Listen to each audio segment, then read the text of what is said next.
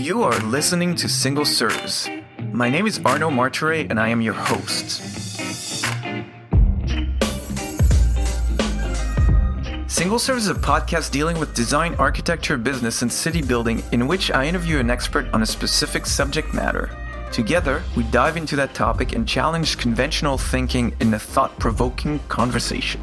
I sincerely hope that you will find these conversations as engaging as I did and learn a thing or two in the process. Don't forget to send us your comments, criticism, and praise. To do so, you can email us at hello at rvltr.studio or leave a comment online. You can also subscribe to the podcast on our website at rvltr.studio.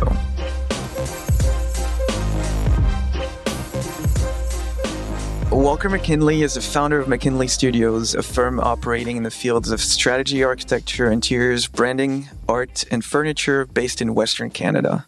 The firm operates on a unique studio model, the Black Chamber, that aims at giving designers more agency over their work through collaboration between creative disciplines, which is what we're here to talk about today. So, can you start by telling us who you are and what you do in your own words in three sentences or less? I'm Walker McKinley, founder of McKinley Studios. I'm a architect um, by education, but I'm involved in a I guess six different creative studios as well as some manufacturing companies. Um, most mostly based in Vancouver and Calgary. Uh, that was short and sweet. So let's get right into it. And what the hell is the Black Chamber?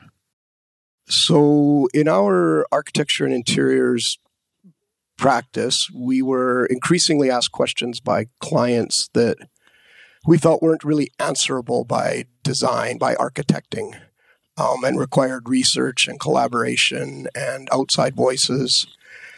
We decided to both monetize that activity and also we felt it was a way by taking on that that work for our clients it was a way to be at the table at the very beginning of projects when we think a lot of really important decisions are made that designers are sort of left out of when they come in in the standard practice of later. So we're doing research, we're bringing in artists and top chefs and economists and other data professionals um, and working on it, it, changes with every project. Sometimes it's positioning of a real estate project. Sometimes it's programming. Sometimes it's uncovering assets that a client has that they may not understand. And, and then often it works for us as a business development tool because it leads to design. So the if I understand correctly, design is not always the, the answer to those challenges design is ultimately the answer, but but we think that designers have often been left out of that critical first step, which in my mind, design thinking is what is needed for so many of these challenges. Mm-hmm. And yet, pro forma thinking and legal thinking and political thinking ends up taking over, and designers are handed a, a kind of half baked agenda. So, how long has have you been operating on that model then? The firm is 20 some years old as a kind of pure architecture and interiors firm. Black Chamber came about, I would say, five years ago ish, mm-hmm. and is really in the last three years taken on real flesh. It's got a team and and really a, a process. So I think to help me visualize, and I think the audience as well, can you maybe speak to a couple of significant or typical projects that have come out of this collaborative process? Sure. Um, I'll be speaking today about a couple of them here at IDS. The very first project where we really catalyzed this was um, Simons department store, which we had done work for them. They have 125,000 square foot department stores. They work for them, unlike most retailers these days. Um, but they could not get that kind of real estate in downtown Toronto or downtown Vancouver. So they came to us and said, You know our program. What would a 10,000 or a 30,000 square foot Simons look like. Mm-hmm. So we knew that that wasn't just shrinking the store, that it wouldn't be sensical and needed a completely different idea of what shopping is. And so it's really the day that I talked to Peter Simons about that project, I was that evening watching a documentary about a group in World War II that cracked the Japanese code during the war. Mm-hmm they were called Black Chamber, and mm-hmm. I was kind of half deliriously asleep on the couch, and I was like, "Hey, I think that's what we're being asked to do is yeah. crack cultural codes and consumer behavior codes, and figure out how the web could replace 120,000 square feet in in mix with a 30,000 square feet and what that would look like and and what it would need to do. So then the store became about community and being a sort of ambassador, generating web traffic. Yeah. Um, Shopping takes on a whole other sort of look. So, are you directly responsible for bringing Simons to Toronto? I'm not. No? we have not done any of that work yet. We've started in on the work, and Mm-hmm. uh, I've done a number of their department stores, none here. I see. So, what do you aim to accomplish with this new model? What's the like your purpose or your vision, long term vision? For us, Black Chamber does a lot of things. I mean, it, it, it's a powerful way. How do I say this? It's at once new for us, but really it's old. It's what architects have always known their job was to think and to be design thinkers. And I feel like recently developers and project managers and all kinds of other related professionals have taken away a lot of the sort of agency of the designer. So for us, partly it just gives it back. It gets us at the table right away. It lets us help make big, important programming decisions. It's worked so well for our projects where we've done it separately as a uh, project that we now every project we have starts with a sort of mini black chamber. It's sort of our pre-design process and it's opening doors for us. It, you know, sometimes people are interested in that thinking more than necessarily they already have a designer or an architect, but we'll still do the thinking, and then it leads to more of the more traditional work that we do. And so, are you still taking on the the traditional architecture interiors work, or are you solely operating from that black chamber model now? We definitely still do architecture and interiors, but Black Chamber is now sort of the foundation of how we work. Mm-hmm. So That's very interesting. Um, so you have your fingers in many figurative pies, architecture, interiors, graphic design, art, products, even. Uh, I think those glasses you're wearing are Mm, your that design. How do you keep track of everything and, and prevent the whole thing from losing steam or get lost? falling in- apart. Yeah. Um, do I? um, no, I mean I've got a great team. We're uh, we each of the studios has a director and and associates and a team. My job is to sort of make sure they're collaborating and working as an interdisciplinary whole. Um, you know, I, I'm sort of a mascot for a fair amount of it and very high level mm-hmm. um, within it, and then the team really does the work. So it's all about people. Absolutely. And collaboration. We're mm-hmm. extremely collaborative. That's very interesting. So there, there's another architect who's been working hard at bringing agency back into the fold of architecture. That's Joshua Prince Ramus of Rex, New hmm. York. And he's really big on doing that by designing in a way that gives him and his firm more agency. Um, and he does so by designing buildings that basically cannot be modified without being completely destroyed. Right. Uh, there's a famous example of um, one of those ubiquitous uh, high-rise towers in Seoul, Seoul that he was asked to design, and his solution was to make the elevator core the facade, so that it couldn't be changed. It was it, it had to be what it was, otherwise the structure would not stand. Um, and so that's more to me a tactical Right. uh, approach to making to bringing agency back into the fold of the architect. It seems you have more of a strategic approach to the problem. Can you can you speak more about that?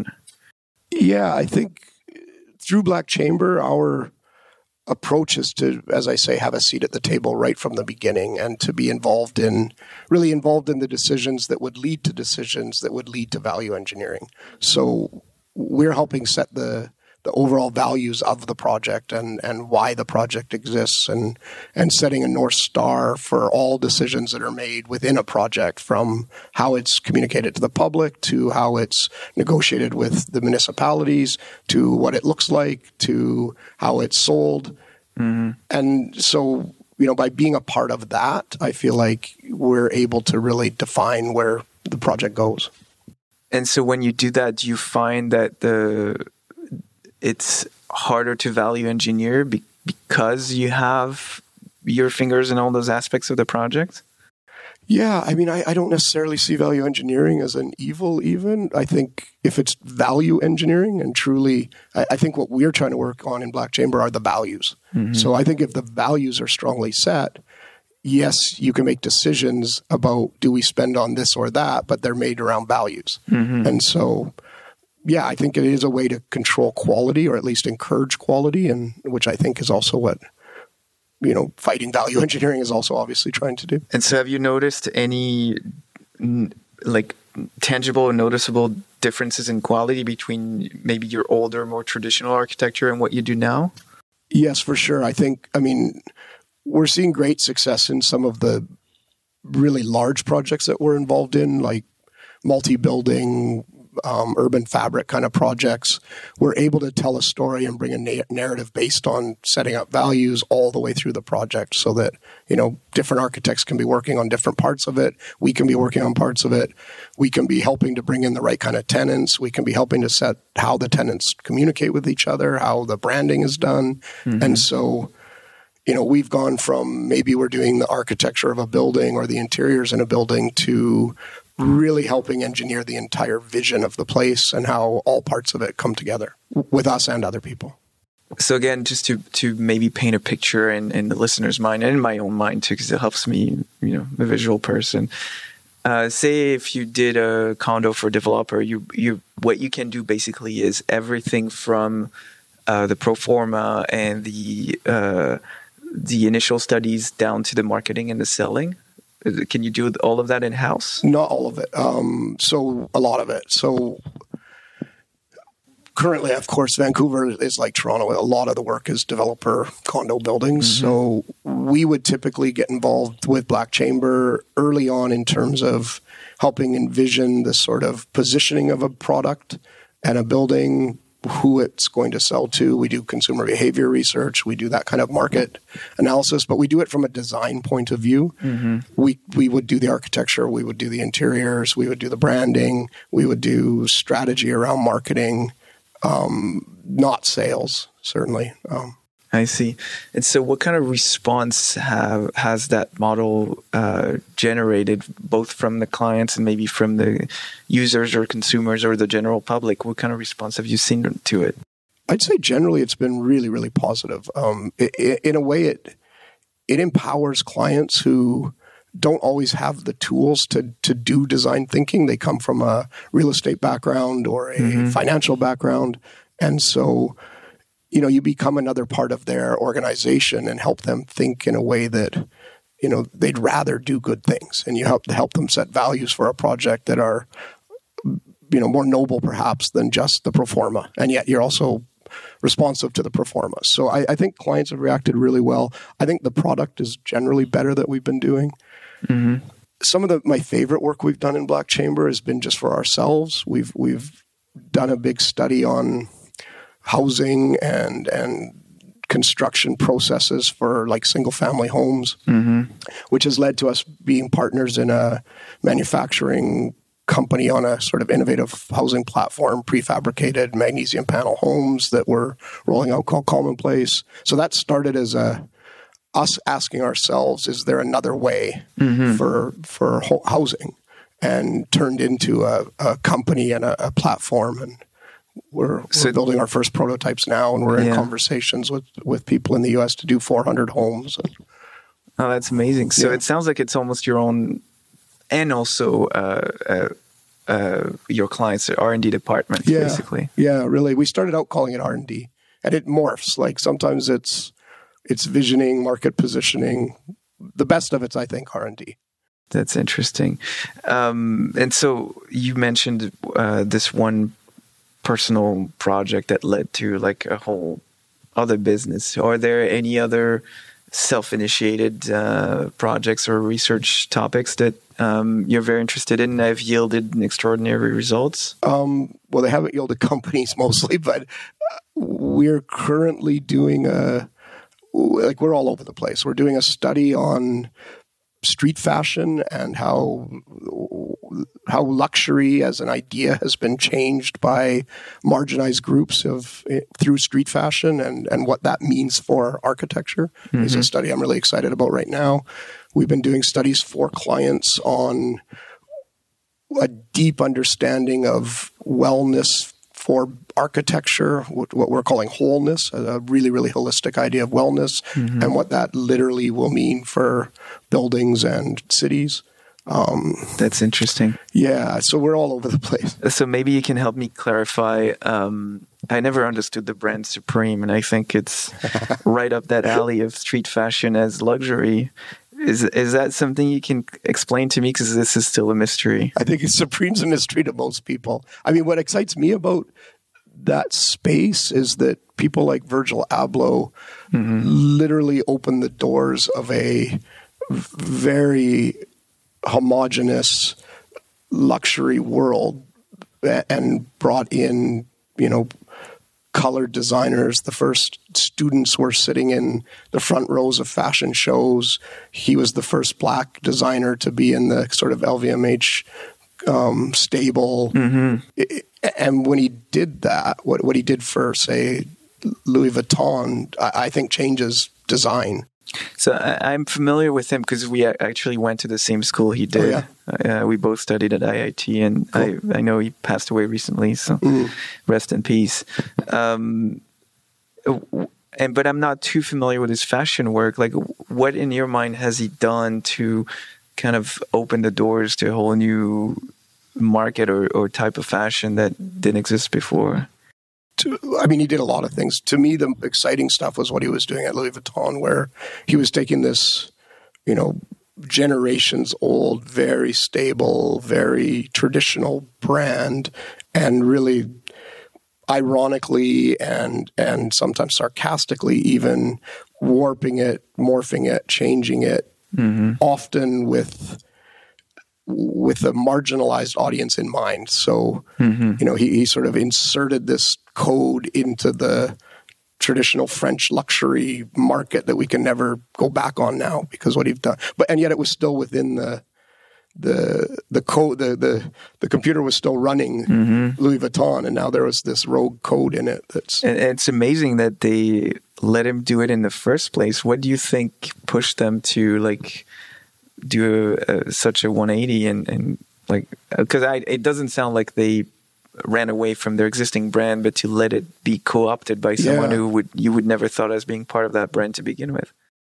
I mean, you know, I don't know the exact story. I, I should look into the the sort of genesis story of when that happened, but but it was phenomenally successful, right? Mm-hmm. I think Baby Steps saw that this this was a world that was going to financially be so successful for these brands that it yeah. was sort of impossible to to not allow it. And and mm-hmm. those brands had a a long history of artistic um, respect and freedom, but within a, a, pretty narrow band until people like him came along. Yeah, and of course now it's become it, it works so well that there's an almost uh, cynical version of it going on where everybody needs a, a Virgil Abloh, and there's there's not that many Virgil Ablohs to go around. Yeah, yeah. Well, there's pro- there was probably only one. Exactly. Um, so that's interesting. I mean, that's an interesting tangent, but it, it shows how kind of broadly you're thinking, and I think that's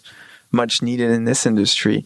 Um, what has gotten you excited, maybe in the last little while, of things that you're thinking about working on, or you started working on, but are you haven't fully formed ideas you haven't fully formed yet, or things that you think are going to happen in the future that uh, would be worth looking at?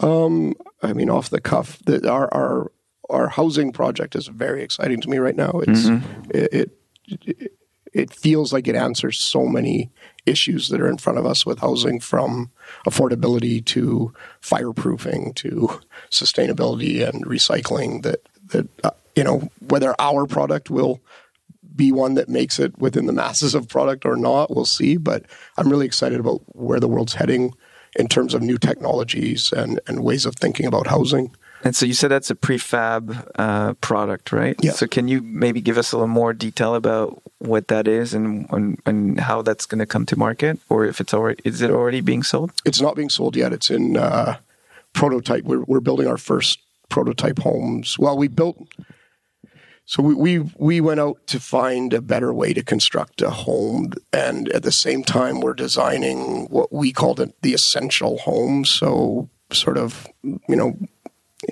on the heels of people like Dieter Rams, with sort of like less but better, mm-hmm. not not less, not minimal, but essential. Yeah. Um, so we were designing what we thought could be a home that that answered to that um, ambition that I think a lot of people have right now, especially mm-hmm. younger generations, are not interested in being anchored to their home. They want exceptional lives that include all kinds of other things, but would also love to own a home.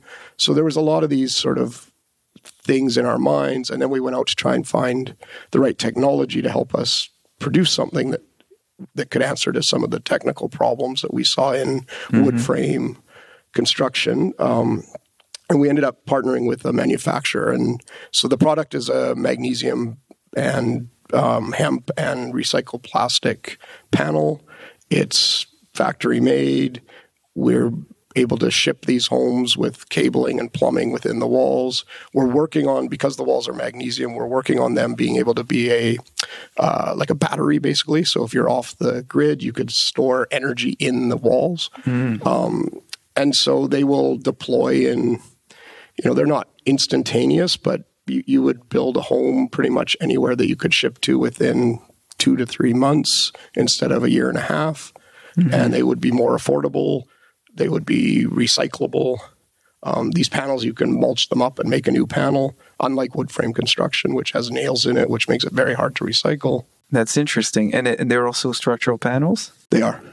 Um, so it's basically a, um, traditional might not be the right word, but like a, a, kind of conventional home, but it's designed and built in a whole new way. Yes. You have to reinvent the way they're constructed, basically. Yes, the, the technology of the construction is what's truly new. That's fascinating.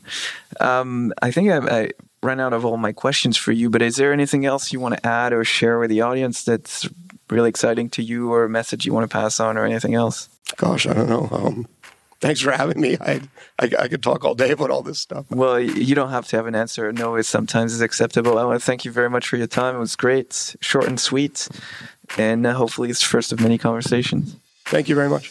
Appreciate it. Hey, Arno here. I hope you've enjoyed this episode and that you'll come back for more. Please share with your friends and colleagues and remember to subscribe on our website at rvltr.studio. Until next time, ciao.